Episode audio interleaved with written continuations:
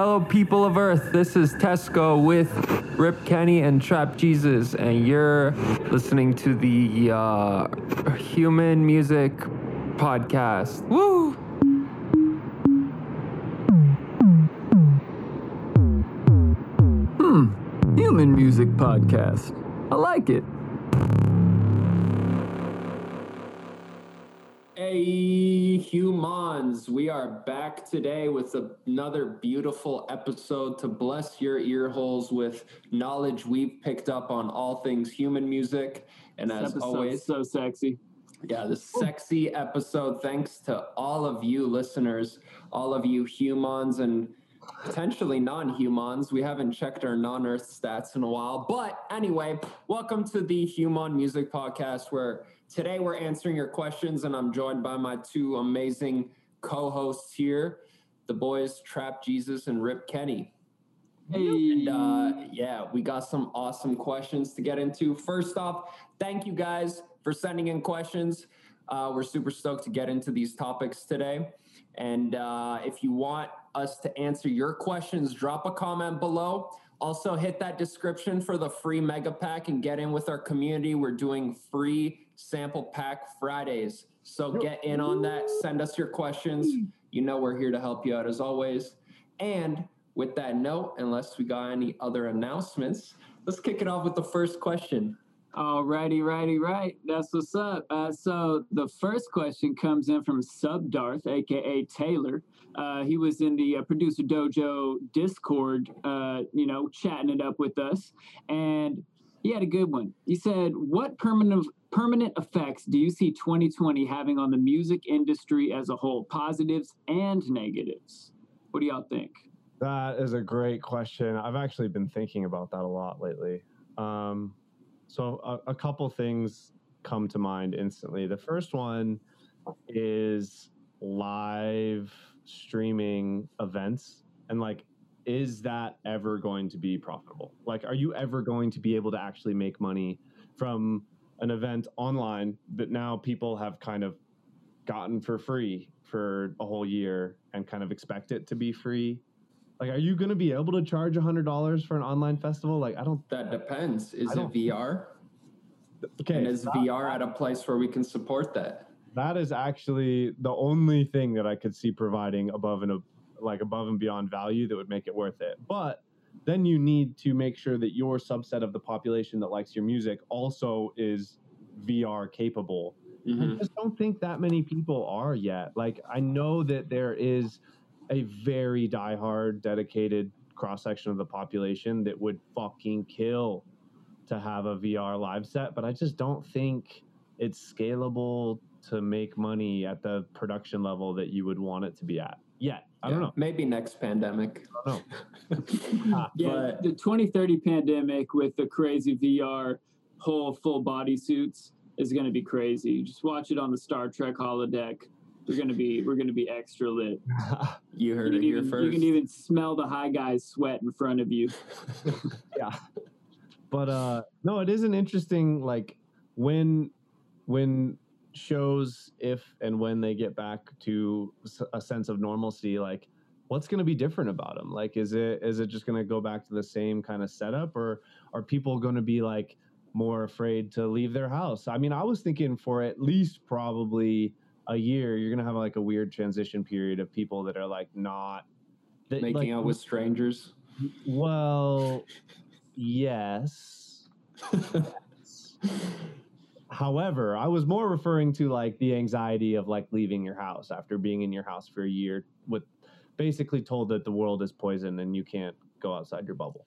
Like even just like when I played that show in Ohio on Halloween, like even just going through an airport, like I was I was weirded out by it, and I'm I love traveling. I was weirded out by the whole experience. I was like, this is, I don't like this. Well, let's say we get a vaccine, and uh, we just resume shit as normal within a year. What what kind of lasting effects do you think it would have moving forward for for artists and fans? A, I'm interested to see how it's going to affect like venues and promoters getting back into the swing of actually making money from these things, because a lot of people that had, you know, really established places to play shows and promoters that were doing this as their full-time job have had to pivot into something else. And I don't think they're just going to instantly pivot back.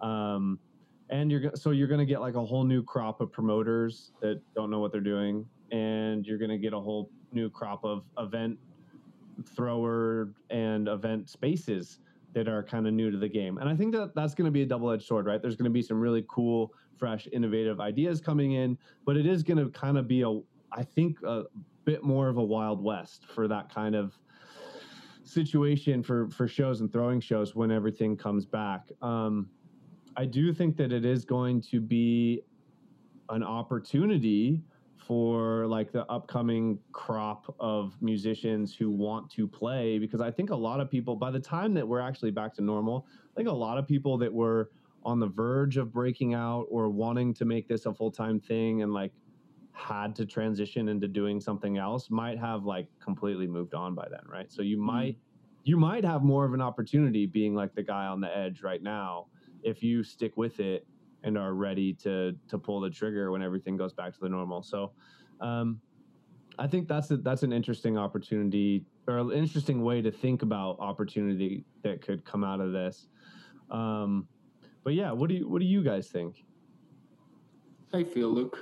Well, um, I, I agree with you. You know, it's definitely going to be a double-edged sword on the live scene. Like, you know, one of the cool things is there, you know, a lot of practice and, and effort has had to go into different styles of shows and streaming shows. And, you know, yes, I feel like it's not going to be the same where people aren't going to want to go pay, you know, fifty, eighty, a hundred bucks to not go out to a cool venue with an amazing light show. Um, but, you know, on the other hand, you know, people make a ton of money off T V, and if you can set it up right where you've got the right sponsorship, and the money's coming in from the people that have it to spend and want to reach eyeballs, then that could be another avenue, another direction that that it could go for making live streams uh, profitable for the artists. That's so um, not saying not saying that's a good thing, because then, you know, it's like Doritos presents or you know, yeah, right, whoever, yeah. Doritos wasn't K F C played fucking Ultra, or what was it? Great Colonel Sanders, dude. Heard he threw down. Doritos wants to pay me fifty grand to do a whole live stream special with Doritos all over it, and I make a Doritos backdrop with all the other visuals that are happening. Okay, at least at least someone's getting paid real money at that point. I like mm-hmm. I like the the idea of like, so in my head when you said that, I was thinking like, so Hulu or Netflix would have a section that's like music events, and you'd have a company that pays X amount of dollars for artists and visuals and stuff, and you put together like a whole hour long or two hour long or whatever it is, like event that's really fucking cool to watch and high production value. And then it's like a thing that like people can watch at home, like they're partying or whatever, and they're like, let's throw on X person's set on the T V, and it's like already on a streaming service that they pay for. And because that is like, that is a very poppin' revenue stream right now. And there's people willing to spend money on that, which is not the case for normal revenue streams for, for D Js right now. So that's I, true. I love that. And and speaking of that, like, I mean, like my brother and his friends do really like putting on somebody's set. Like they'll, you know, throw on like E D C and Ultra sets and like, you're like, oh yeah, man, so-and-so was so great this year. Let's, let's watch it again while we just hang out in the living room and get high or whatever, you know, like it's, it's, you know, it's cool, you know, it's like, and especially it, like you're saying, if they make it really visually appealing, like it could be the music version of, you know, watching a stand-up special on Netflix mm-hmm. or Hulu or wherever. I'm surprised yeah. it hasn't been done more already. It has for free on YouTube, which is why it'll be really interesting to see how they pull that off. And I could see that being very lucrative, actually, if they implemented like a behind the scenes or get to know the artist or an artist's cut version where they like mm-hmm. talk over the songs, or where it's like spliced in with studio footage and stuff like that. And, and and give like multiple perspectives on that like experience of these songs. Like to me, to see the live set is one thing, and it's very entertaining and stimulating, but it's on YouTube already. But if you can add like additional content or different perspectives for the same content, it's as if you like now made this three D thing that you could view from multiple sides. Um, so I think there's a lot of potential there to make it cool and interactive, but also a fun thing you could just put on in the background. Yeah. So yeah, I agree with you guys. I think that could be really cool. I really want the D J commentary over the top that's just that's just him screaming over distorted into a mic. Three, two, one, jump! And then then I know when to dance at home, because that's the whole that like I don't that that's the trigger for me to dance at a live show too. And I don't want to miss that at home. Yeah, I stand stock still in the middle of the crowd until yeah. the D J screams. And if I can hear it one hundred percent clearly, I don't believe it. Yeah, no. I, I, like, I need to know when to put my hands up, when to jump. Not um, only your hands, but your fucking hands. I'm, I can't count to four, usually. So being able to get, like, the first three to get me going... Uh, I yeah, I really like. Yeah, it's an educational experience. But yo, on a serious note, house music one, one, one, one. I got this. Honorable mention to rhythm as well. oh, I can usually um, get to two. But um, one interesting thing that I've been thinking about recently, actually, on this topic is. We are always thinking of it from this perspective of like lower to middle tier artist and fan slash concert goer slash whatever. And I think we've covered that ground decently well. And I agree with all the points that have been brought up. One thing that I've been really thinking about this last week, especially, what about all the people that hit that mainstream deal and they got that one mil advance, they got that five hundred K advance. And first off, they didn't realize they were losing half of it to taxes and overspent on their album and then got hit with this shit and then realized that everything they do, their label has a cut in and they can't tour. And that deal that they thought was amazing, a million up front, now they made it, quote unquote, but that big revenue stream where they were supposed to be getting twenty, thirty, fifty K a show, that's just gone. And the label's got eighty, ninety percent of whatever the fuck else you got. To me, that's that's an interesting situation to think from, because that's the point everybody wants to get from, and everybody thinks like, oh, I'll make it, and then I'll have this, and then life will be sick, and then I'll do music all the time. What about the people that just got hit with this bullshit that didn't expect it, and maybe they didn't manage their advance right? Maybe they were, maybe they had that tour booked, that was going to rake them in two hundred K, and they had to cancel that shit, and they spent the two hundred K beforehand. How do you think their position's like? Dude, that's so, exactly what I was talking about. Like, those are the people that, like, were going to make it and aren't, uh, unfortunately. It'll be interesting, though, to see if artists start smartening up, though, because especially in more mainstream and, and hip-hop music, you see a lot of people fighting for their masters now. Kanye's been very vocal about it. Russ is coming out and like showing his income statements and showing how he's been able to manage a six-figure income monthly from his streaming catalog alone, because he owns his whole catalog minus like two albums. Mm-hmm. So to see someone like him thriving and encouraging other artists to rethink these contracts. And I've been seeing a lot of other, you know, people that have been in the industry for a while, especially like some hip hop legends coming out now and like talking about how younger artists are getting finessed on these deals. And you kind of think that's like the checkpoint, or that's the finish line in the race, when you can slow down a bit and, and eat the fruits of your labor. But to, to, to think about, you know, That's that didn't save so many artists from this pandemic. So are artists going to start to smarten up and realize that labels can really only help you out with really a handful of things that you could get one of your homies to do? And I'm not saying it's not worth it to work with a label, because it is worth having some stress taken off your plate, but you need to be like smart with how you're managing these deals and stuff, especially if you're starting to get some traction and there's some money involved. Like, really consider what you can do by yourself and where you can create leverage for yourself when you do start to work with people.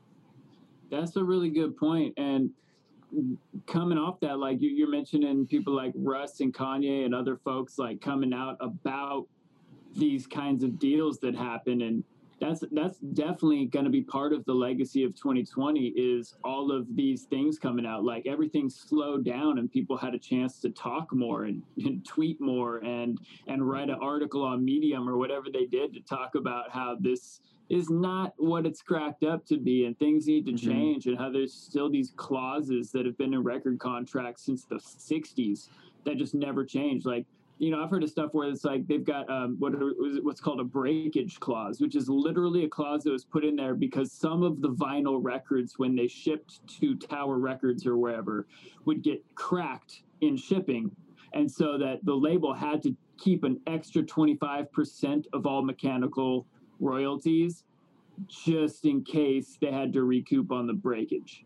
And it's like, yeah, nobody's nobody's had a significant vinyl sales, you know, amount like that to a store in how long? Like, but those those can still be tucked in to the contract. And so, like, the rethinking of what fairness in the music industry means is is definitely going to be part of the legacy of this year, and that's definitely a yeah. net positive. Yeah, man. I think if there's one takeaway, sorry, Evan. I just, this is my last point on this. If somebody's coming at you with a mill, no problem. That means it's a great deal for them. Don't look at those commas. Don't look at those zeros and, and be like, holy shit. If somebody's like eager to give you a mill, that's a shit deal for you. You want them at least to bullshit you and be like, hmm, okay. You don't want them to just be like, yeah, handshake, fucking let's sign it, right? You feel cheated out. So doesn't matter if you're talking to the cops or to the labels. Yeah, for real. I'm going to need to see my lawyer. Exactly, uh, exactly. And I'm going to just leave it at that. Anybody that's coming at you with a deal, they've thought it through from their perspective what would be a great deal for them. Stack that leverage, negotiate to your favor. That's all I got to say. Yeah. No, I was just going to piggyback on, I really like what you said, Luke, about the essentially like the democratization of the music business a bit more when the the major players aren't making the money that they used to and people aren't playing shows and getting half their, you know, revenue taken from them by these people. All these, com- like, dude, com- like big companies in the music industry are dropping like flies, like. You guys hear like Madison House went out? I like, didn't. One of the biggest management agencies completely dissolved. Like shit, shit's getting shaken up. And when mm-hmm. that happens uh, in a scenario like this, where the music industry has been far tilted in the wrong direction for a very long time, um, I do think that that opportunity to rebuild a new organization is going to come with some very much improved leverage for the artist in today's day and age where you don't need a label. The only reason you should sign with a label instead of doing DistroKid on sale for twenty dollars for a year to put out all the music that you want and keep all of the money, the only reason you should do a label instead of that is if they have a large existing audience that they are going to push your music to and you are going to get tens of thousands of plays from. Like, and you I mean, yeah, they, if they got a really good like marketing and P R team mm-hmm. put together that's really knows how to put you, and you don't know how to do that yet, and they can like extend your reach hugely and it's a mutually beneficial, like that's the thing, any partnership, make sure it's mutually beneficial. Yeah. And like, even, even then, like, so there's there's the reach and then there's the cosign factor, right? Like you get a track sign on Ousla, people are like, okay, this guy's this guy's hot shit. That that is one story. But then there's like a whole crop of like mid-tier uh, like labels that like when I was first trying to get shit signed by a label, I would have been like, oh my fucking God. Yes, please take all of my money and all of my master rights and everything. Just put my track out. Oh my God. Now I'm like, look at like, Uh, it's it's happened where like I submitted a, a song to someone, and then I, you know, to a label I would have been stoked to release on, and then I was looking at like what other like relatively unknown before releasing on this label's artists, uh, like what kind of numbers they're getting on these songs. They're like getting like under like two, maybe one, two thousand plays on Spotify like six months later. Those people didn't help him at all, at all. And he's not making any money from that. And he's making definitely less than that, uh, less less than he would have anyways. And he probably could have spent that money on advertising to get more plays and real fans. So you just yeah, gotta, for real. It's not that hard to get yourself two thousand plays. You can't ever, you just can't ever bank on everyone else doing the rest of the work for you. Like you have to, especially in today's day and age, make a real informed decision on how you're going to spend your money, and on how you're going to take that song that you spent so much time on and actually try and, you know, put it out in the world in the best way and recoup from it if you can. Yep. Remember, there's a reason people want your masters. It's not arbitrary. It's because they're valuable. Yeah. yeah it's, Anything else on that? Ton of your money's made off that. Know your business. Know your business. Know your business. Do your I forgot, we had, I forgot this was... That should be the title, Know Your Business. Forgot this was a Q and A episode. I know, right? I'm ready to go in on that, but I know we still got some other questions. Real All right. Well, then we'll move to the next question. Unless you had a one. Man, last, I was just gonna thought. say there was a there's a documentary you could watch on vinyls, and it goes into uh, I think it was like Warner Brothers Music Group or uh, or, or who owns Columbia? It's a U M G. It was one of those, and the dude was basically talking about like, our catalog this, our catalog that, and he's going through like all these musicians' records, and he's like, oh, he picked one out, uh, I'm forgetting the man's name now, but he was a very prominent, I believe, like black jazz musician in like the sixties. He's like, oh yes, like this catalog alone pays for like my, ch- my children's education. And I thought that was absolutely sickening once you're on the other side to see how these label execs speak of your work and how they profit off of it. Very eye-opening. Yeah. So definitely go good, check that shit out. A good catalog's like owning dope stock. I mean, like the, the right yeah. catalogs just keep making music. The master recordings on those just keep making music. The publishing on that just keeps making money. Pardon me, keeps making money.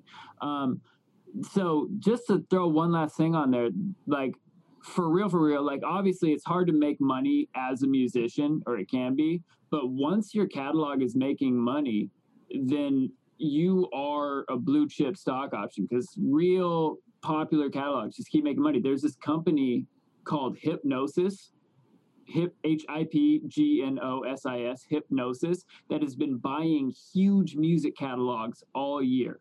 Like there's so many artists and songwriters, just huge people that have been signing on with them. They're basically selling them their entire the rights to their entire catalog for a big lump sum up front, and then now then all the investors get a share of that, and it's basically like a hedge fund for music rights. And a lot of these artists are taking the advance they get from this signing and then investing in the fund. So it's basically like, you know, It's it's you just diversified your bonds, you know what I'm saying? You got now Jeez. now you're not just worried about does my catalog do good. Now it's like, well, my catalog and these other fifty catalogs that all generally do good are all going to back each other.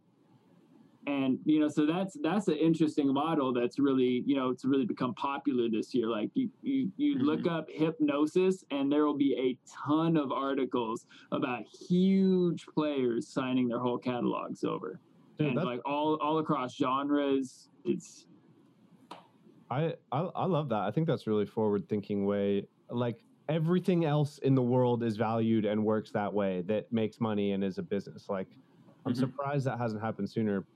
And I, I like it a lot. I'm gonna go put maybe like a hundred bucks into like a Mariah Carey Christmas album, and hopefully in a couple years it'll be worth like two three hundred. I don't know, man. Does it work like that? Lot. I think that's a hot. I think that's a hot stock, man. I think. That's, I think that Mariah Carey Christmas song is worth more than a hundred. No, no, no. I'm putting a hundred dollars worth of stock into that. Oh, okay, I gotcha. Go up over time. I mean, that's for real. All I Want for Christmas Is You is going to keep making money. That's like the S and P five hundred. If that song's not making money, shit's wrong. Shit's going south. All right, next question. Alrighty. Thank you, Sub Darth. You really sparked some yeah. conversation there. Um, that was great. Our next question comes from Jordan Ratanavong. And Jordan asks for advice on sequencing and arranging drops. Um, you know, uh, how to come up with a good rhythmic flow of basses in a drop and the different types of flows we use. Mm, mm.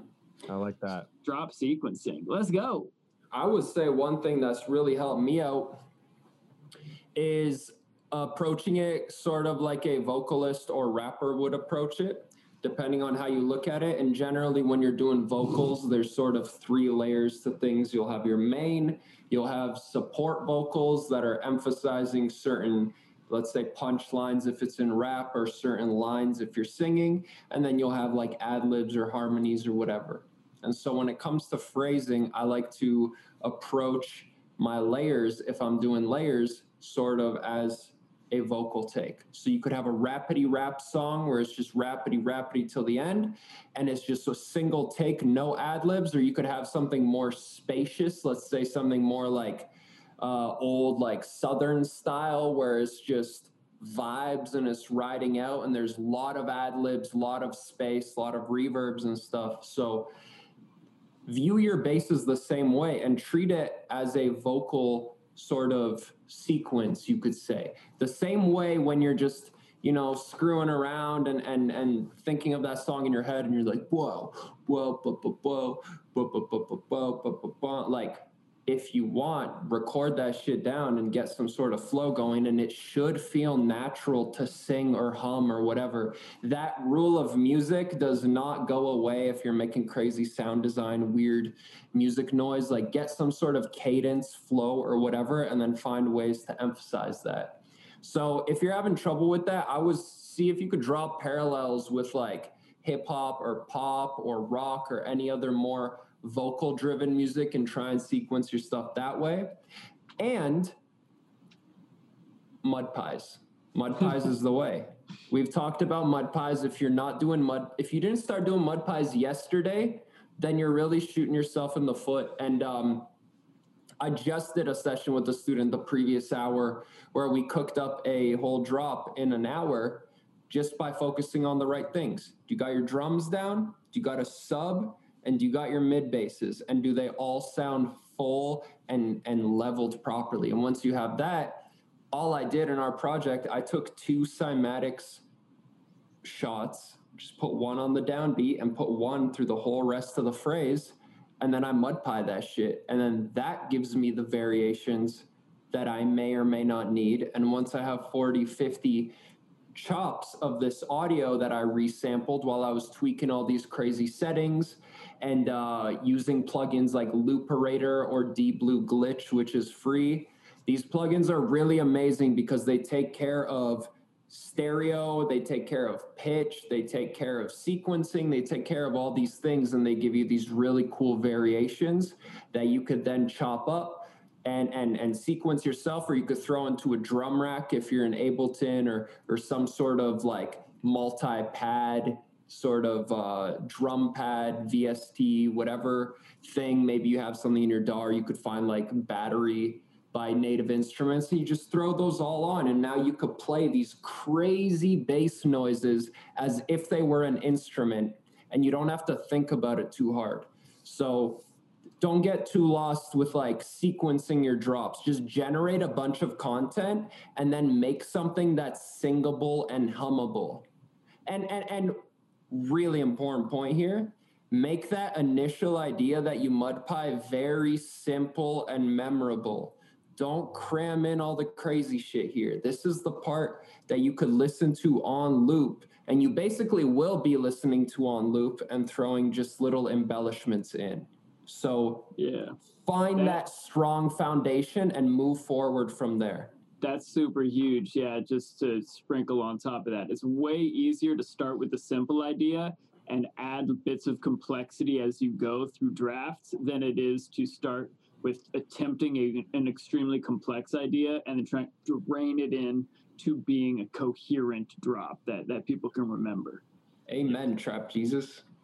That's why I. That's why I, I let you take this one, Tesco. I knew you were gonna have a good answer for this shit. You're, you've got drop sequencing. You got that all nailed up in your head. You actually touched on the one thing that I was gonna say, which is just literally hit record on your computer mic or a mic on your desk and just like loop the drums and, and the sub if you have a sub or whatever, and just st- start like literally just saying like the dubstep phrase or whatever you're gonna do. So it, you literally hit record and then just boom, wah wah wah wah wah wah ba da da wah wah wah wah wah wah, and you could literally just do that all day until you find a sequence that you're like, okay, that's tight, and then you just take and chop out that one eight bars of your dumb voice doing that dumb thing, and then you just like, okay, let me make a thing that goes, and then me, let me make a thing that goes, wah, wah, wah, wah, and then, like,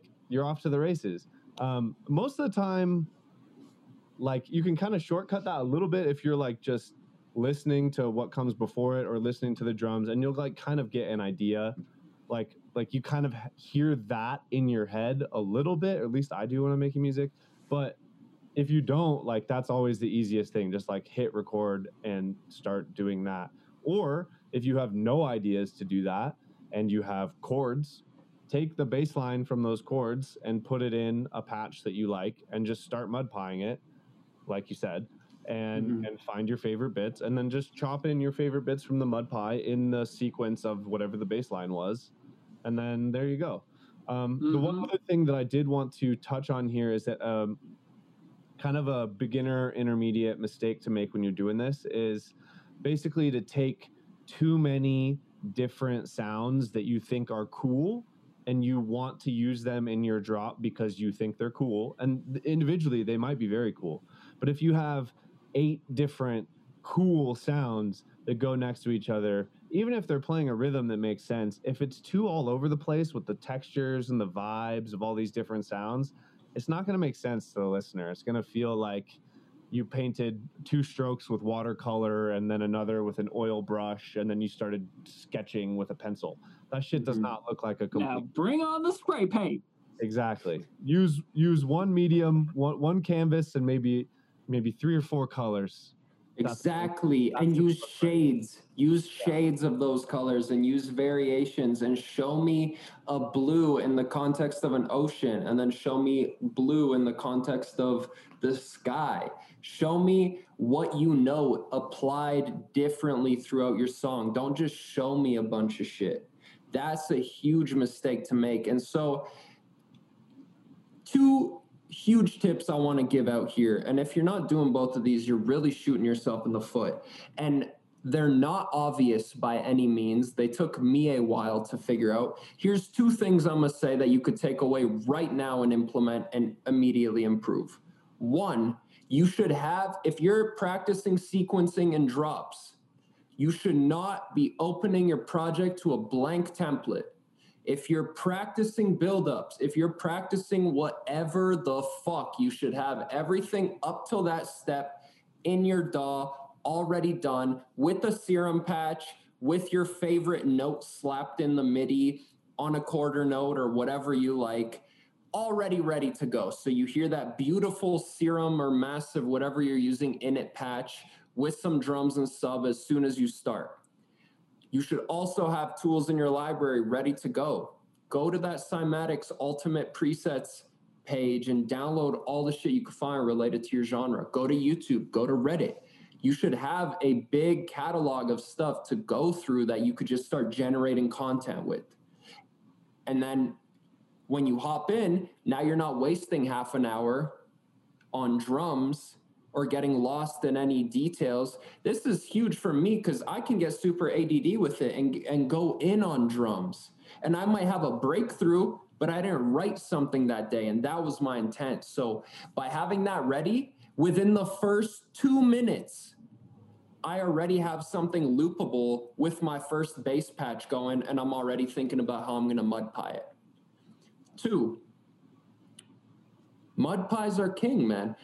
Don't don't go in with too high of expectations. The the the mouthing thing is great, and I definitely recommend it if you're trying to get more natural sequencing or break out of your comfort zone and come up with, you know, a bit more like playful rhythms and stuff like that.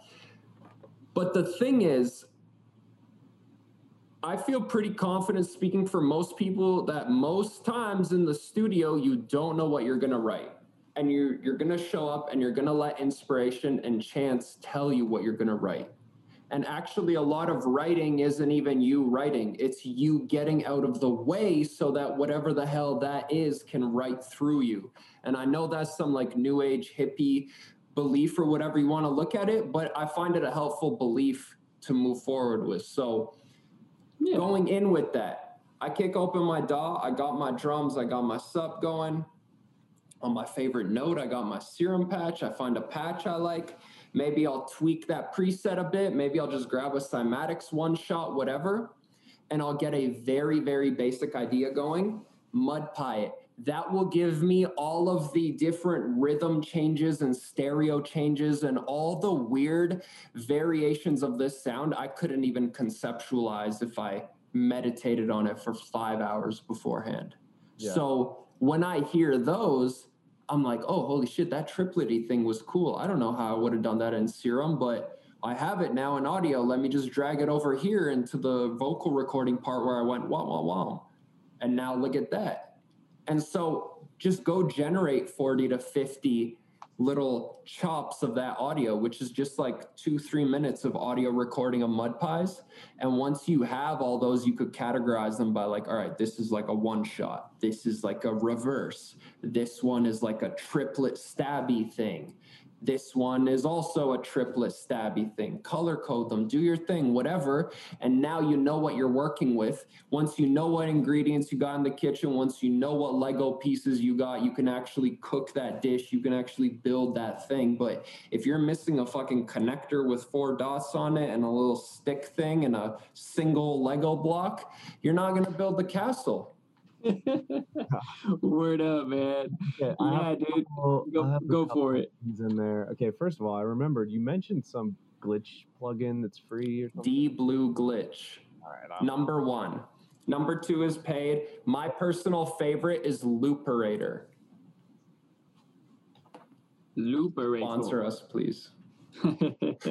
Yeah, amen. Um, Give our listeners twenty percent off something. I have that note. Okay, the the next thing that I wanted to include there is that um, mud pies, like, not to even just hammer home on these even more, but like hammer it. The the the painting with too many different styles uh, metaphor that we used. Mud pies are so great for that because if you start with one sound playing a loop of things, rhythms and whatnot, and you just create this huge amalgamation of different sounds and different textures with all this processing, you're going to create like a bunch of varied things, like a bunch of very different sounding sounds from the same thing, but they're all going to feel like they were painted with the same paintbrush and the same palette of colors because they started from the same place. That's the biggest hack that that I realized, making like crazy, ridiculous, distorted bass music, when it just gets to be like too much and too crazy and it all kind of sounds like, eh. Like if you have a bunch of weird, crazy noises, but they all came from the same starting place, the listener is going to, you hear that, you feel that. Like for, I, even if the waveforms are not even close to the same, there is a common thread in all of those that came from the, the starting place. And so you can use all of that stuff in that mud pie and know for a fact that it's going to work and feel cohesive. The other mm-hmm. thing that you kind of mentioned on, but I want to also hammer home, is drop sequencing.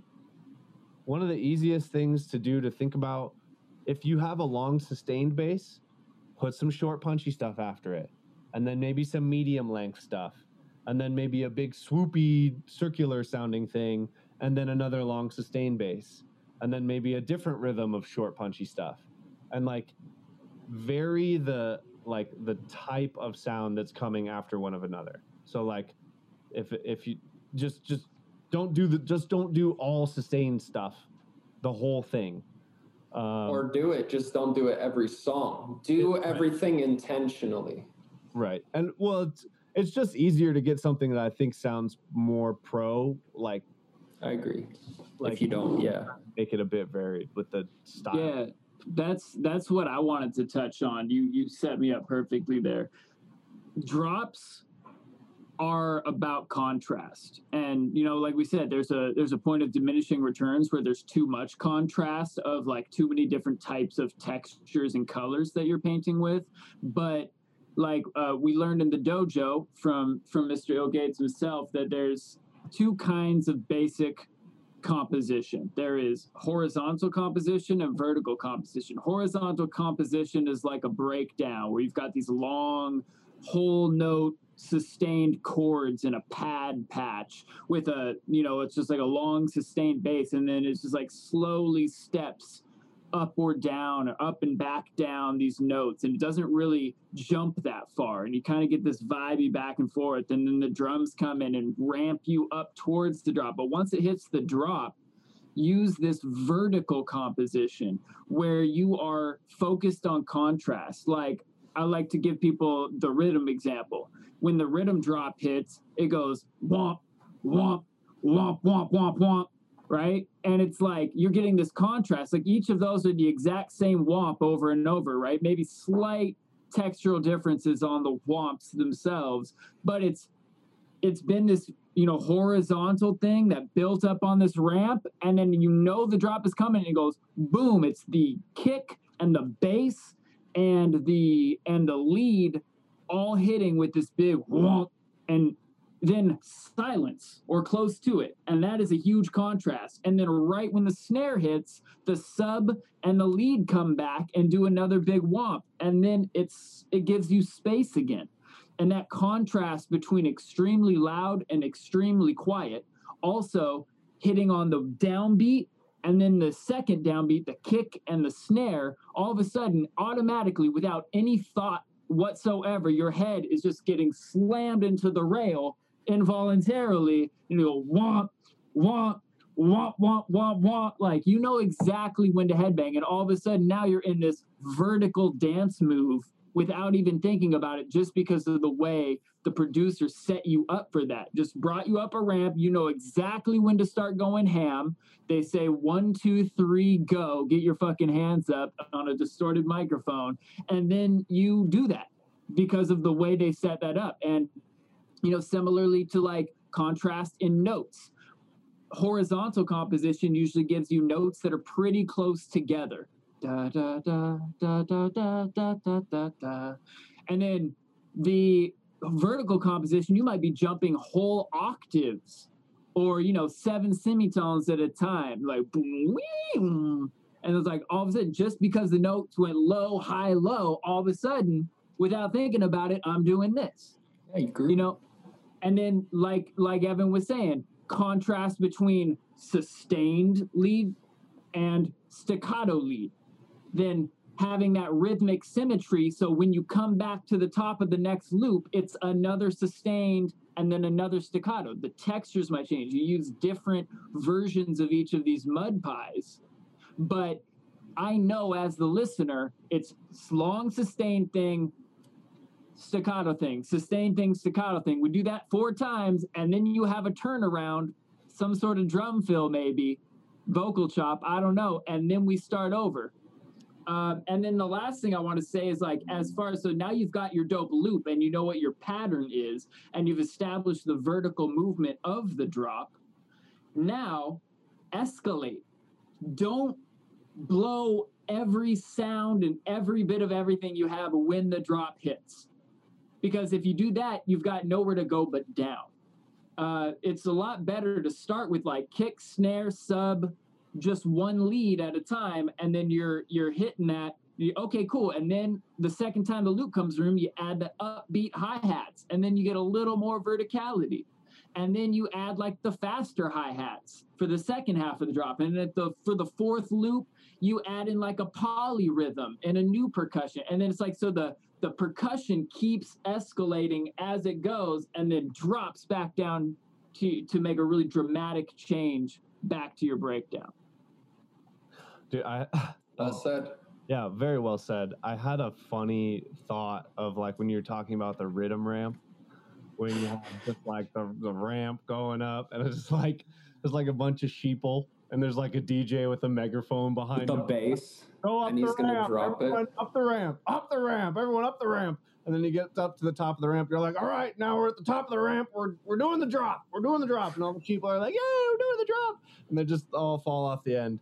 And they're all stuck. It's like, all right, sheeple, one, two, three, go. Yeah. Y'all remember that video game, The Lemmings? Yes, dude. I've never played it. Oh, it's an old school game where it's like literally just these little guys with green hair would just be walking in a direction, and then there would be like these cliffs and all these places for them where they would die. But you have to like go in front of them, like building stairways and ramps and walkways. And you can like click on individual ones and make them do stuff. Like you can make one, like put his hands out like this and stop people. And then you make one and then they just keep walking back and forth, bouncing between these two guys. And then you could make them explode themselves. So eventually you just explode one of the stoppy guys or build a stairway over top of him. So they all start leaving after you've built stuff. And they'll just... They'll walk right up the ramp and off the cliff like that. So, yes, you got to tell the dancers how to be your lemmings in the song is the is the really the name of the game. Like, mm-hmm. These are not sober people a lot of the time. Nobody showed up to do math equations at a dance show. They want to be told exactly what to do and when to do it so they can – their creativity is not when to dance. It's how to dance. Mm-hmm. They get to get weird in their own way. You tell them exactly when, and then everybody gets to have a fun time getting weird together. It's so groovy, a lemming could dance to it. Amen. Oh, man. Yeah, man. Well said, guys. What a classic. Yo, let's uh, let's move on to uh, Jordan's second question. Thanks for this great question, Jordan. Shout out to Jordan. We got a second one from him. Um, yeah. He's saying he wants to make music his full-time job someday. Um, and he's, you know, kind of, he's in school right now and he's wondering, should he, you know, would it be wise to study music and audio production as his major, or should he learn to go, you know, go make music on his own and go for school to something with a more guaranteed income as a backup plan?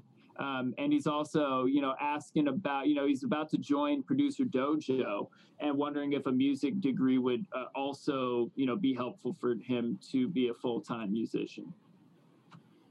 All right, here's what I'm going to say, right? I spent forty K-ish on schooling. Let's divide that. That's like ten K a year, right? Let's divide that by fifty-two weeks. So that's one hundred ninety-two dollars. Is my math correct here? Sounds right. Let's say just under two hundred bucks a week to invest in yourself. Okay. Every two weeks, that's four hundred bucks. Every month, that's eight hundred bucks. Name me one mid-tier person in the world that would not mentor you at least a couple times a month for eight hundred bucks. And let... An hour sesh a week for a hundred bucks with somebody is half of that. You'll spend twenty K in four years instead of forty, not even counting all the bullshit outside of tuition, right? Producer Dojo, one K a year.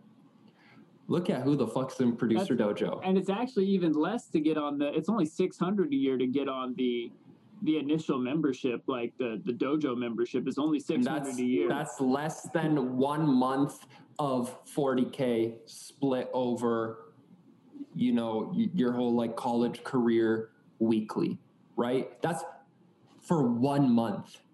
Dude, and now get yourself Producer Dojo. And then you hit up fucking legends like Rip Kenny. You hit up fucking, I don't care who your favorite dubstep dude is.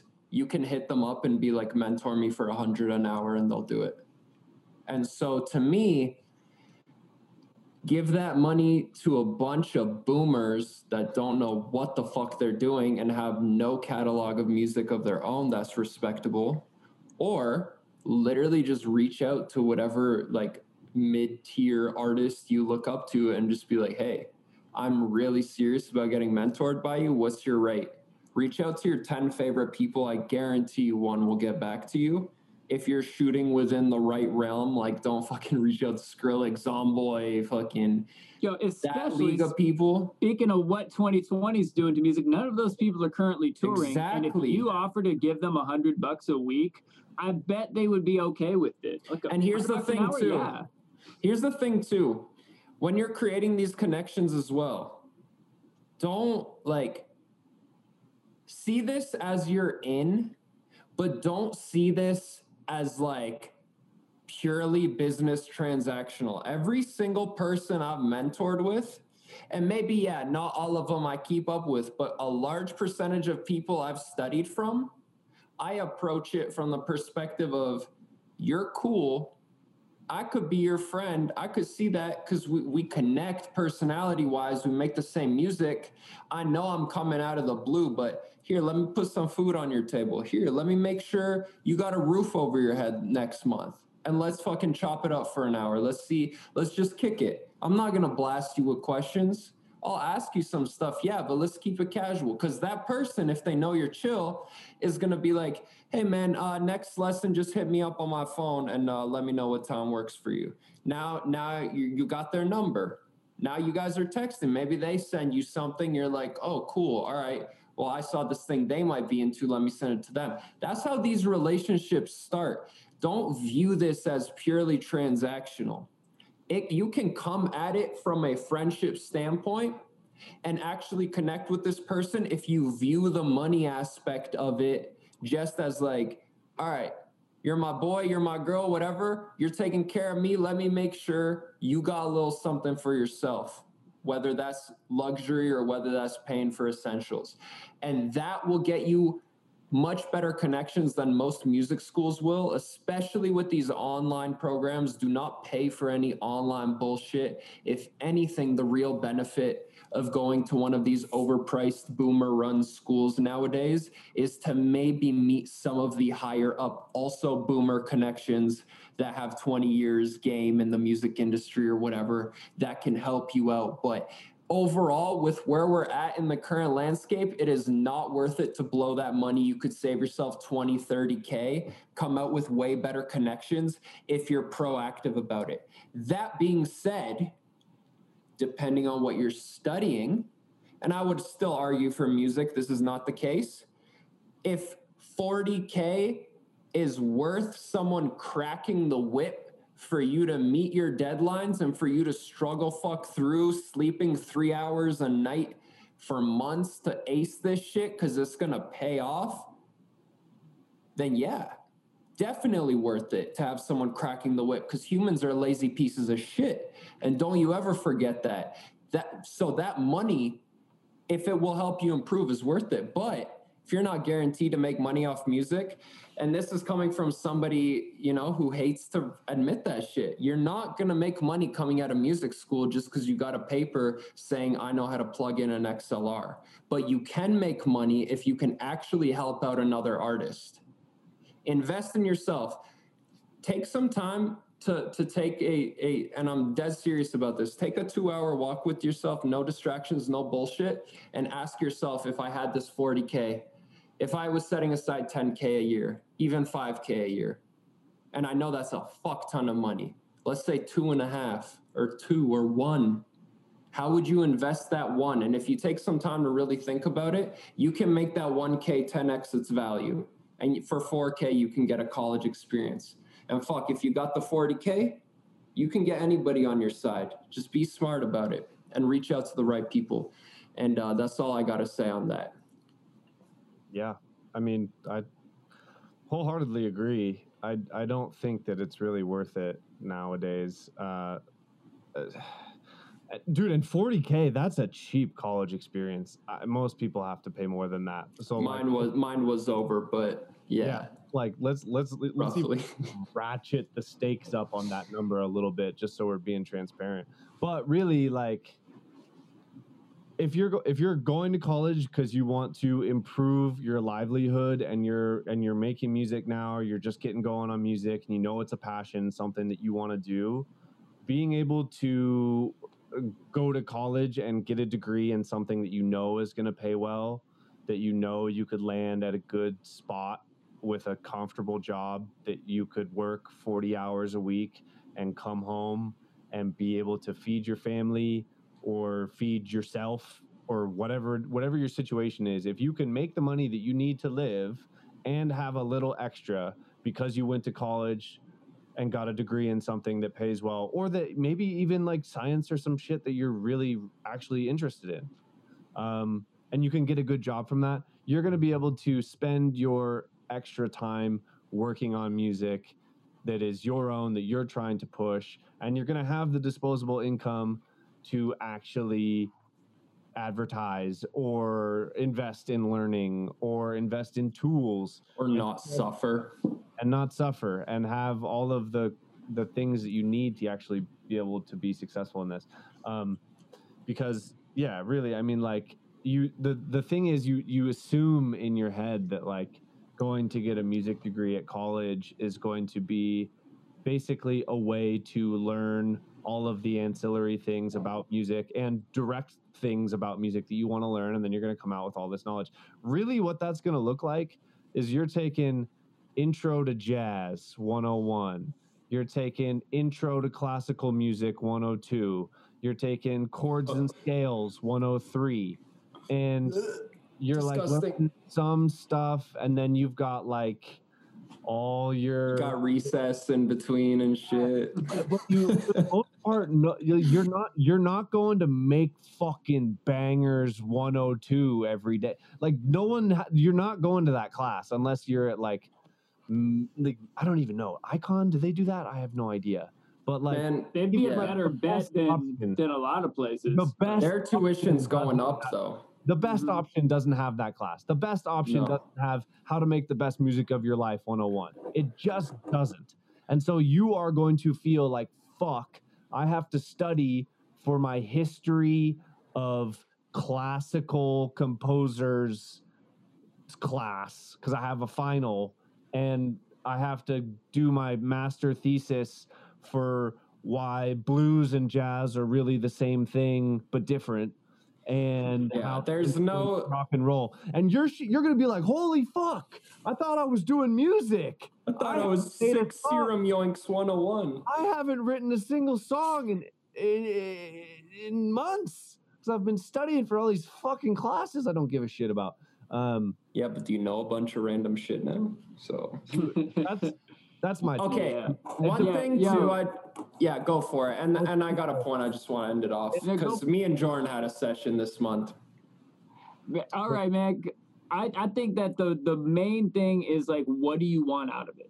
Like, what do you want out of your degree at all? Like, is are you going to school so you can get employment that is going to be steady and reliable and get you a set amount of money every month? If so, just don't do music, man. Like, just for yeah. real, like, exactly. don't. Uh, and if if I can convince you to not do music with that, then you didn't belong there. And if I can't, good, you passed the test. True. But now still think, why am I going to school? Are you just out here trying to make the most innovative left field based music that you can? There isn't, like like Rip Kenny's saying, there isn't a college class for that anywhere.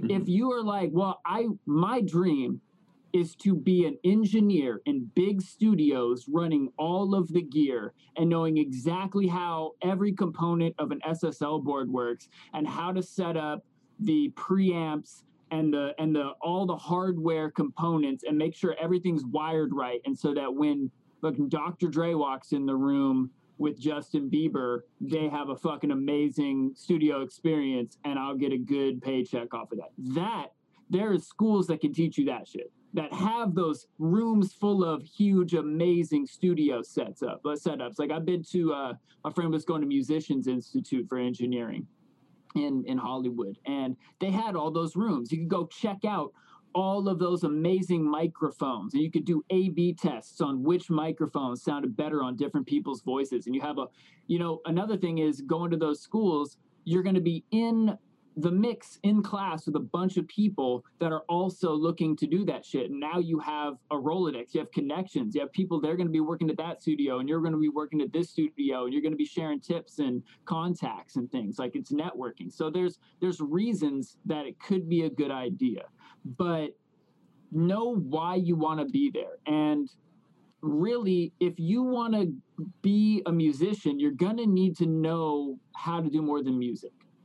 You're going to, there's so many other things. You're going to need to know at least a few of the following things, like marketing, video editing, Photoshop, you know, social media. Like, there's so many other things that you could, that you could learn and spend money on learning that will really help you in the music industry. One, because you won't have to pay for Photoshop yourself.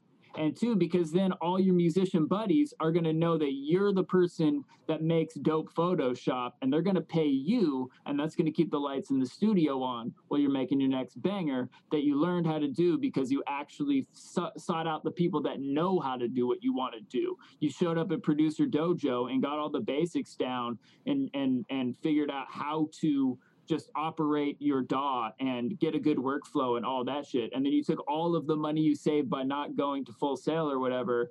And then you're like, all right, well, I'm going to hire Il Gates for a lesson. I'm going to hire Mister Bill for a lesson. I'm going to reach out to some of these other artists I really like and see which ones are down to, to let me give them money to teach me some of their secrets. And, you know, like we're saying, like that's, that's the way you get it out of it, by, by intentionally knowing what you want out of it and investing wisely. Facts. Yeah, I'm going to just say also, do not get it twisted. People will give you the info, but will not tell you how to make money from it. And so don't go to school asking some guy with no side hustle that gets a paycheck weekly or bi-weekly what he thinks or what she thinks you should do to structure your business to make it as an independent artist. They don't have a fucking clue. And so if you could pay a fraction of that to talk to somebody who knows the entrepreneurial side of it and they know at least some business smarts to figure out how to take everything in their noggin and make it into physical money to help them survive and feed their family, then, you know, you really got to ask yourself, where is the value being overpriced? I'm a bit biased away from schools personally, because I think a lot of these systems are outdated and, and a lot of them are riding on the prestige of what people think they are. But it's a whole shit show out there. Here's what I'm going to say, Jordan. We had a session this month and you're a good guy and you seem you seem pretty into this. Here's what I'm going to say before you make this decision further. Dead serious about that two-hour walk. Get outside, get some peace for yourself, think about it. But before you make any investment, because the one thing I would say school is worth, not for every field, but for ninety-nine percent, is having somebody cracking that whip and making you get shit done. What I'm going to say is take fifty bucks, go find a book on behavior change. Charles Duhigg, Power of Habit, is great. And don't just read that shit. Ask yourself, how the fuck do I set up the world around me to make it optimal for me to do this? Like, if you're coming home and dicking around and watching T V, you don't need to pay forty K for somebody to tell you stop watching T V and go do this shit. How about um, unplug the T V and unplug any device that you'd want to use, and don't turn on Netflix unless you know the name of the show you're going to watch. And also have your music laptop open with your interface and all that shit already comfy to go. Give yourself a snack or some shit so you don't got to get up, right? Like, if you got a couch facing the T V, turn it the other way and set up a little desk with the laptop on it. Optimize your environment to make it easier for you to do the right things, because we can be pieces of shit and, and we're going to fall into the path of least resistance. And you know, it's one thing when you have willpower to go make music, but when you don't, people come and they're like, I don't have motivation. And it's like, yeah, no kidding. You should have used yesterday's motivation to turn your to turn your couch around and to make it harder for you to dick around and watch T V. And now you would have gotten something done today. So use those bursts of energy and, and motivation and, and look up on behavior change, because as, as stupid as humans are, we just need to be tricked into being productive. And if you can get that aspect down and find yourself a mentor, get in Producer Dojo. As unbiased as I can be, it was life-changing for me. Get in with a community like that. Get yourself a mentor and be on your ass about your personal habits. And with that, you're unstoppable. You you really don't need some boomer institute to give you a piece of paper to say you're certified in fucking X L R cables. And, and you're a smart dude. I know you could do it. So with that, let's wrap it up to the next question. Love to you, Jordan. Thanks for submitting the question. Man, maybe we can just wrap it up. That I don't know. We're that was a pretty that. hefty that was, episode. That was dope right there. This episode was uh, sponsored by Boomer Institute of X L R Cables. Yes. Uh, there will not be a link in the description. But the uh, the, the they don't have a website. That's why the the non Boomer Institute of don't plug in any X L R cables. Uh, Producer Dojo. They will actually teach you the shit that you want to learn. Uh, and make the music you want to make. We will include a link to that because absolutely, we highly endorse that shit. You do want, man. That. Let's just set the record straight too. The only reason universities and schools and shit are still relevant is because boomer-run institutions give a shit about a piece of paper. But once, right. once younger people start weeding this this stupid belief out, and, and and if universities don't, you know, start lowering their costs and getting rid of stupid. just um, bloat within their systems, whether that's extra people or just money being wasted, I think people will eventually wake up and realize, like, man, I'll try not to get too deep into this, but I had immigrant parents, so that mentality of school, school, school, school, school is very ingrained. And when I actually went to school, I realized how big of a crock of shit it was in a lot of ways. And uh, I'm glad at least a lot of tech companies are opening up and seeing that it's the experience, it's the knowledge that's valuable. And just because some companies arbitrarily announced it so that the piece of paper isn't required, doesn't mean that the piece of paper wasn't required all along. And if you believe in yourself and put in the work and seek out the knowledge and read up on behavior change, it's very fascinating. Find ways to optimize your life and not make it a grind. There's ways to make the right things to do easy. Template library workflow in the context of production. You heard it all before. But anyway, man, there's a lot we could say on there's, this. Thank you so much to everybody that submitted questions. We love yeah, y'all. There's, there's a difference between being certified and being qualified. It's well more said. important to be qualified. But yeah, well all right, humans. Peace among worlds. Hey. I like it. What's up, humans? Thank you so much for listening to the Human Music Podcast. We truly appreciate you. In fact, we made you a gift. Click on the link in the episode description to get our new sample pack for free. It has some of our favorite basses, F X, percussions, and Foley sounds to instantly level up your productions. As always, remember to rate and subscribe, and we'll get back at you with a new episode every Tuesday. Peace, and peace among worlds.